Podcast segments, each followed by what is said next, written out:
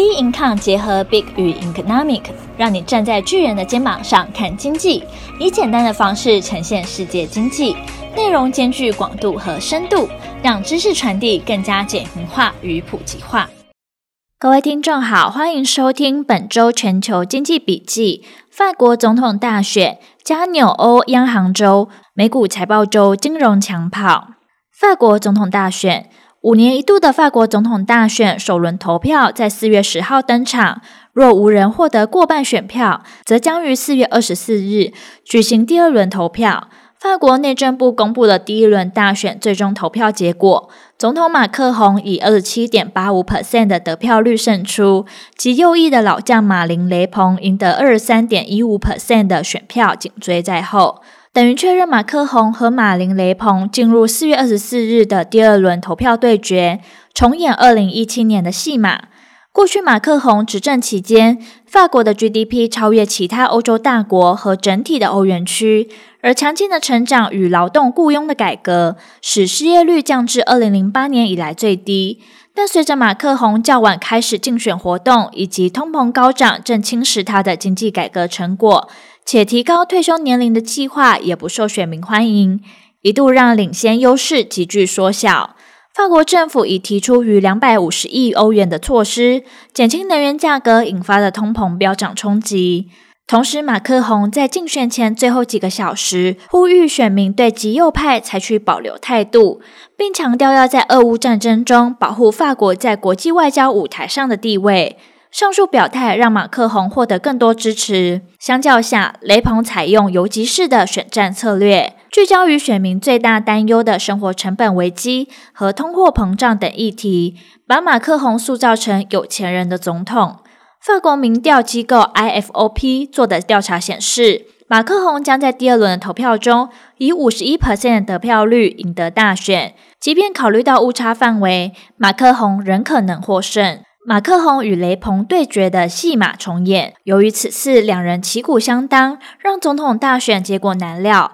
投资人争相抛售法国公债，使得法国十年期公债殖利率迈向五个月上扬。加纽欧央行周四月十二号，美国将公布三月消费者物价指数，市场预期 CPI 将会升至八点四 percent，远高于二月的七点九 percent。《华尔街日报》访调经济学家的平均预估值显示，美国经济在未来十二个月某个时间点陷入衰退的几率攀升至二十八 percent，高于一月调查的十八 percent 和去年同期预估的十三 percent。经济学家也下修美国今年的经济成长预测，今年 Q 四的 GDP 经通膨调整后，预料年增二点六 percent，比六个月前预估值下修整整一 percent。但仍高于疫情爆发前十年的年均成长率二点二 percent，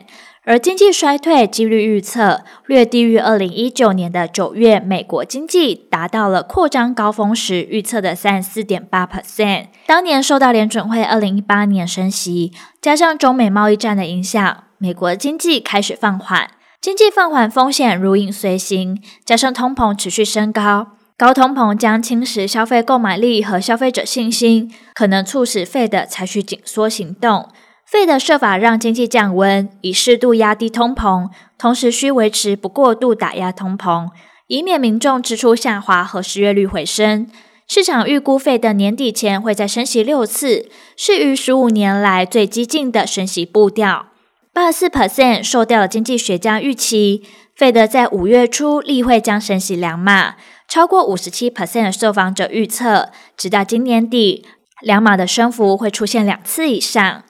除了美国外，四月八号，印度央行货币政策委员会将关键放款利率维持在四趴的历史低点，期盼在通膨因乌俄战争而加剧之际，继续支撑经济成长动能。本周四月十三号，加拿大与纽西兰央行也将召开决策会议。预料到这两大央行将启动二十年来最大升息幅度，一举调高利率两码，也让他们成为已开发国家中率先升息两码的央行。加拿大受消费者需求强劲、劳工短缺与供应链问题持续的影响，逾三分之二的企业预期未来两年通膨率将高于三 percent。加拿大二月消费者物价指数 CPI 年增五点七 percent，改写三十年新高。市场忧物价压力恐扩及生活更多层面。纽西兰央行已在二月进行第三度升息，调高幅度为一码。不过，他在当时还预告五月会议还会加大升息幅度，企图遏制过热的通膨。而市场预料四月十四号，而市场预料四月十四日，欧洲央行的利率将会按兵不动。不过，在鹰派势力日益抬头，七月升息的几率已在攀升。美股财报周，金融抢跑，美期财报季本周开跑。摩根大通、摩根士丹利、高盛、花旗、富国银行、贝莱德等大型银行及金融机构率先发布第一季的业绩。分析人士预计，金融业的盈利水平可能比一年前有所下滑，主要是因为俄罗斯对乌克兰采取军事行动后，投资银行的营收受到了打击。同时，一些银行还需要为俄罗斯相关的资产计提。同时，一些银行还需要为俄罗斯相关资产计提拨备。另外，美国经济能否继续增长，也可能令银行业承压。数据供应商路孚特指出，第一季 S&P 五百企业平均获利预估成长六点一 percent，但金融业平均获利料萎缩二十二点九 percent。以股价来看，今年的银行股表现欠佳，累计下跌十一 percent，而 S&P 五百指数只下跌了六 percent。三月联准会费的启动升息循环，按理有助于提振银行业获利，但费的为抗通膨猛踩升息油门，美企获利受侵蚀，导致股市震荡，华尔街恐怕也跟着受害。美国进入升息循环，投资人期待金融股因此受惠大涨。但 Fed 为对付失控的通膨，认真想要采取激进的紧缩货币政策，Fed 加速升息，对大型银行可能成了双面刃。Fed 升息过猛，恐会侵蚀美国企业获利，进而引发股市震荡。美股一旦走空，企业并购与发行新股的需求退散，银行获利也将跟着遭殃。企业并购交易首次公开募股 IPO，透过特殊的目的收购公司 SPAC 借壳上市等业务收取的顾问费，是华尔街巨头一大获利来源。大幅升息若害经济走下坡，也会损及抵押贷款以及其他消费信贷的需求。近来两年期美国公债殖利率一度高过十年期美债殖利率，形成所谓的殖利率曲线倒挂。银行被迫支付更多利息给短期存户，而压缩获利。而另外一个美国银行收益房贷利率目前已趋近五 percent，随美国十年期公债殖利率攀抵二点七 percent，来到二零一九年三月来最高水位。与之联动的房贷利率料还会继续走升，